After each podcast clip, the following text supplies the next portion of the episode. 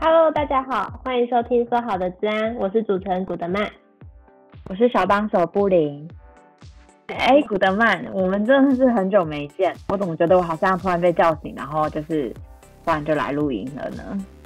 说到很久没见，我们真的是居家办公很久哎，我们已经居家办公4个月了吧？真的是超级久了。今天我们来聊一聊委外厂商的注意事项吧。什么的委外厂商？施工单位吗？各种啊，你不觉得我们很多事情都没有办法自己做吗？我们都要请别人帮忙。难道我们今天要聊聊我们跨领域斜杠的部分吗？铲猫砂可以委外吗？铲猫砂你可以买自动的好吗？哦，好像也是哦。对呀、啊，想说我委外给你，有点太远了。哎，讲回正题啦，所以我们今天应该是要讲治安的委外注意事项吧？对呀、啊，你知道去年有一个中国骇客组织对我国的资讯供应链曾经发动过攻击吗？你是指单指这一件事吗？因为我知道近年来中国骇客真的很常对我国的相关产业或是供应链发动一些攻击。你指的供应链可能是像那个上次我们之前提到的疫苗供应链之类的吗？对，就是各种的供应链。我今天想要聊的是资讯服务的供应链。哦，那它对资讯服务供应链发动了一些攻击是怎样的状况呢？其实他们去年这起事件是中国骇客组织 Black Tech，他们一直都有想要渗透进台湾的政府单位里面。那因为台湾的政府单位很多案子他们都是委外来做的嘛，像是有一些网页案什么的、政府单位里面可能没有相关的开发厂商能够做这件事情，所以他们大部分的案子都会委外出去给其他的资讯服务提供商来开发以及维运。其实尴尬的就是就有一些政府部门，他们可能就是单纯的就直接开一个 VPN 给这个委外的厂商来连线以及开发，所以骇客们可能他们就透过这个 VPN 登录的方式把它当作是跳板，然后借此方式来提取政府单位里面的敏感资讯以及民众的个人资料。所以目前的攻击案还是比较多都就是针对敏感资讯跟受资的部分做窃取。对啊，你不觉得中国每次都在窃取别人的敏感资讯吗？虽然我们都不知道他窃取的是什么东西啦。对啊，而且其实大家好像都没有意识到自己的个人资讯是很有价值的。真的，就像你上次那个框都没更新呀。我现在很认真的好吗？我现在连 LINE 的那个安全模式都已经换了，跟你说。有进步。那我跟你说一下，就是这个中国骇客组织它其实攻击的手法蛮有创意的。是我前面不是有说它其实是透过远端桌面或是 VPN 的方式来连线登录的吗？是，就是因为有些国内的厂商很多都会缺乏这治安意识，那有可能会觉得买治安设备就像买保险一样，买了都不知道用不用得到，就可能不买，甚至就是买那种最便宜的方案。也有可能就是我们在那个厂商内部也没有配置治安的人员，因而导致有一些治安的破口产生。那因为没有治安人员的缘故，所以就有可能公司内部的某些设备并不会及时的在做更新，就像你之前的矿没有及时在做更新一样。那他们主要就是有一些硬体部分，像是路由器，他们有可能有一些路由器就不会及时的进行更新。那骇客他们去扫描的时候就发现了，我这台路由器它其实是曾经有一个 CVE 的漏洞，那我就可以把这台路由器作为我这个恶意程式的中继站。它因为有了这个中继站，所以就表示说它有这个中继站的控制权限。那它有中继站的控制权限以后，它就可以很轻易的就深入到我们的厂商内部。那我们可能也可以去改一些它防火墙的设定什么的啊。所以他已经取得了他这个企业内部的控制权了。另外，他就是要再窃取其他电脑里面的相关资讯嘛。那他怎么样子去窃取呢？因为政府单位的这个对外网站服务，可能我们假设资讯服务提供商没有做一些安全性的认证，甚至是 security by design 的这种设计的话，它的破口也会比较多。所以其实骇客们他们都已经有能力可以打下这个中继站了，他们就有可能有这个能力可以打下一个政府的网站。他们打下这政府的网站以后，他们可能又从当中去破解了员工们的 VPN 账号以及密码，甚至是有可能会透过钓鱼邮件的方式把这个恶意程式植入到电脑当中。他在利用这个 Water Bear 的这个恶意程式来进行横向移动，可能我们跳转到其他的有更机敏资料的这个主机上面，那我们再把这个机敏资料的这些资讯把它送到我们的中继站。那因为中继站骇客他们已经渗透过了，所以他就可以直接再从这个中继站取得这些机敏的资料。那我想问一下，你刚刚有提到一个横向移动，就是横向移动这个概念是指说，我们就是骇客入侵到 SI 业者的网域之后，然后横向移动至就是可能也许 SI 业者的客户的一些相关的网域，这样叫横向移动吗？还是说只是说把 SI 业者那边取得的资料，然后回传到中继站之后，这样才叫横向移动呢？横向移动指的是，假设我跟你现在在同一个网域里面，那我的电脑可能被骇客入侵了，所以他就可以透过我这台电脑，可能用网络上的芳名等等的方式，进而进入到你那台电脑里面去。哦，就是同个网域之间的流动方式就对了。对，OK， 了解。其实刚刚听你这样分享这个例子啊，就让我想到我之前在做的一个就是骇客组织叫做 APT31。APT31 是不是也是中国的？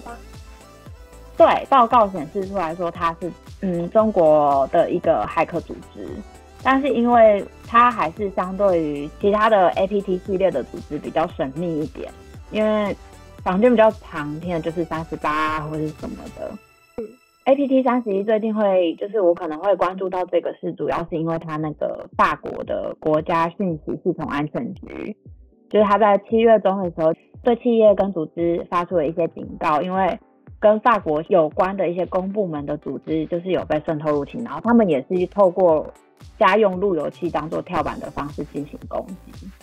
所以其实你今天分享的这个案例跟法国这件事情其实有点不谋而合真的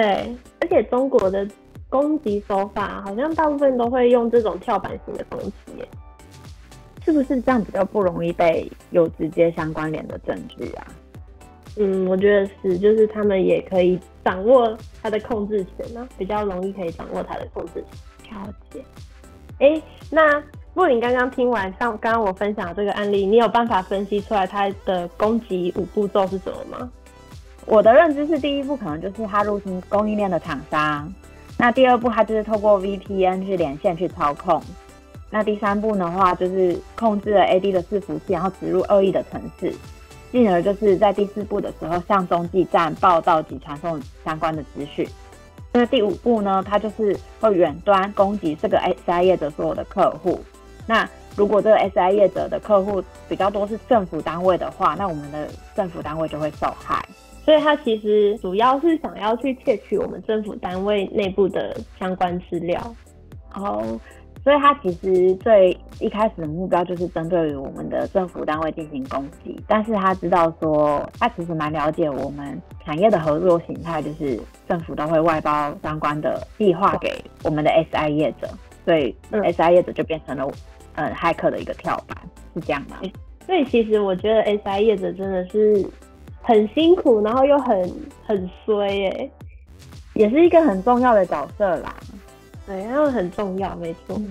对啊，因为有点像是说，就是一间经纪公司签了很多艺人，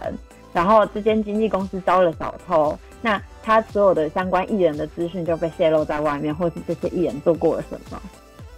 你不觉得有点这种感觉吗？有，真的。艺人的私生活直接被看爆了，对，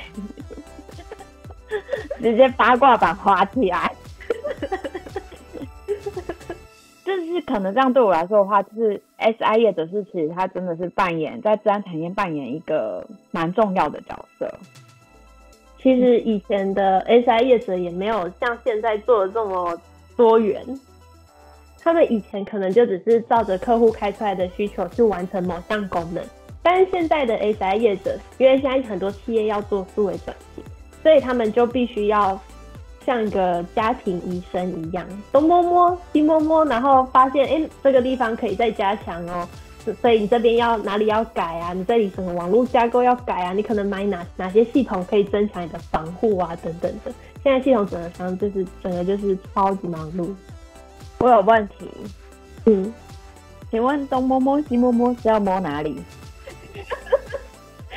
要认真的检查他们系统啊，看哪边有问题吗？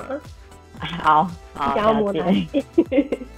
我觉得我看医生，医生是不会摸我啦，都会用看的，然后或是用听诊器听。所以我还蛮好奇，你是看了哪一间医生，医生会这样摸你？医生会拿那个冰棒棍戳你。那他也是看啊，他人家也没摸啊。不是啊，你去看那种，就是看肚子啊，看肚子他就会摸你那个大肠有没有大便之类的啊。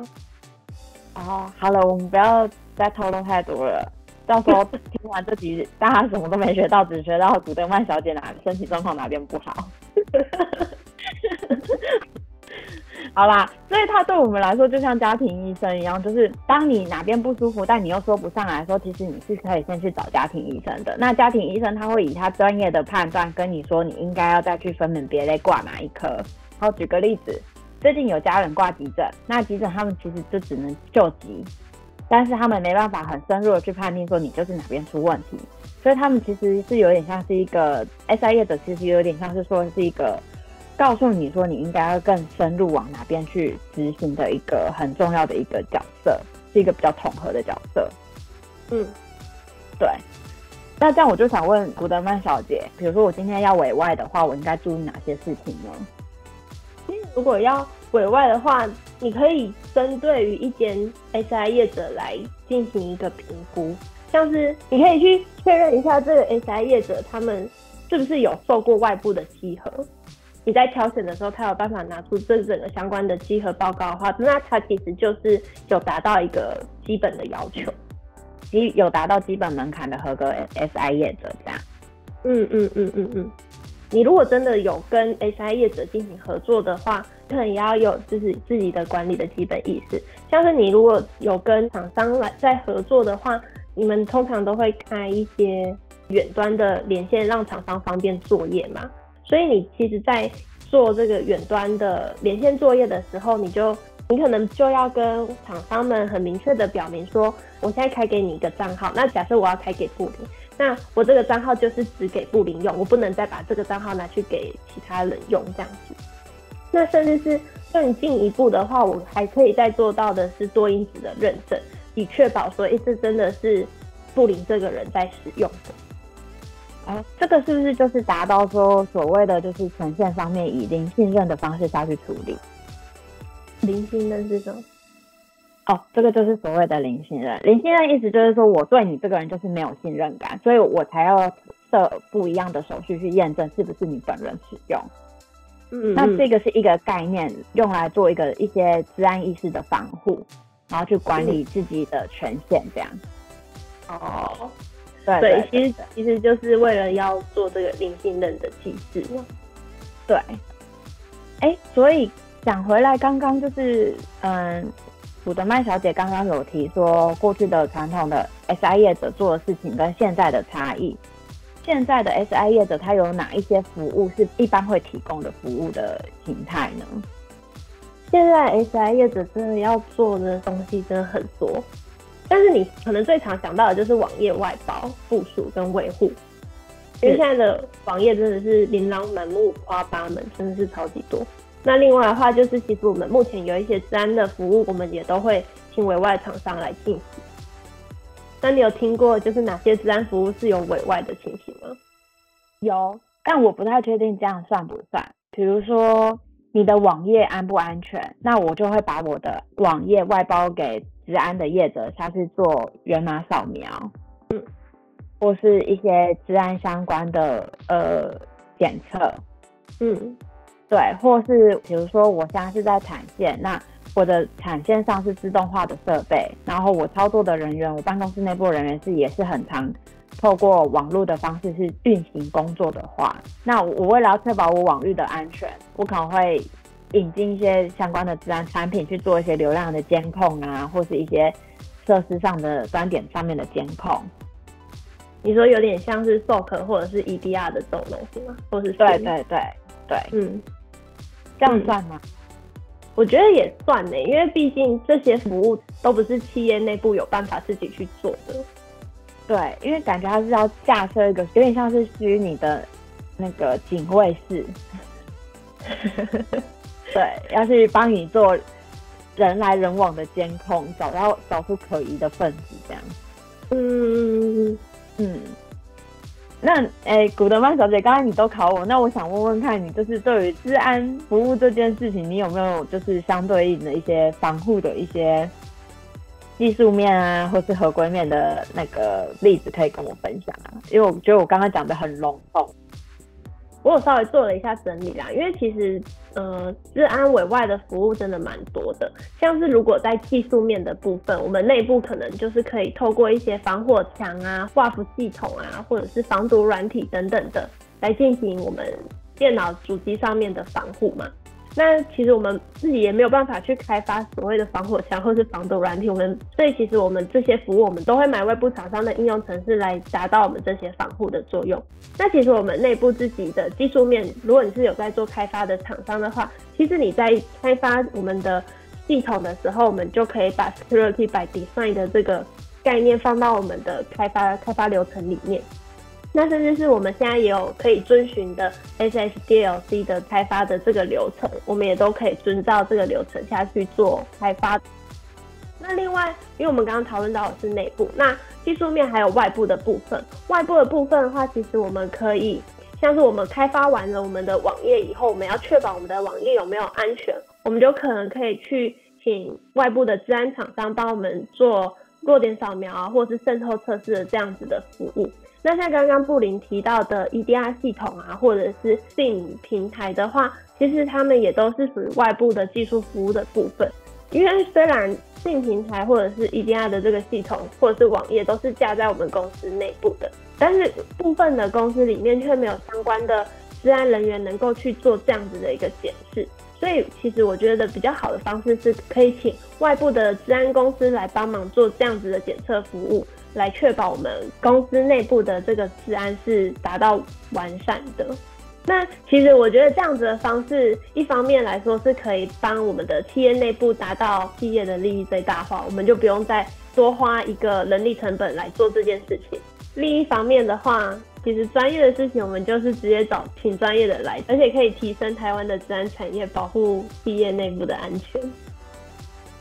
毕竟台湾在这么险峻的地带，也是很有可能会常常受到一些攻击的。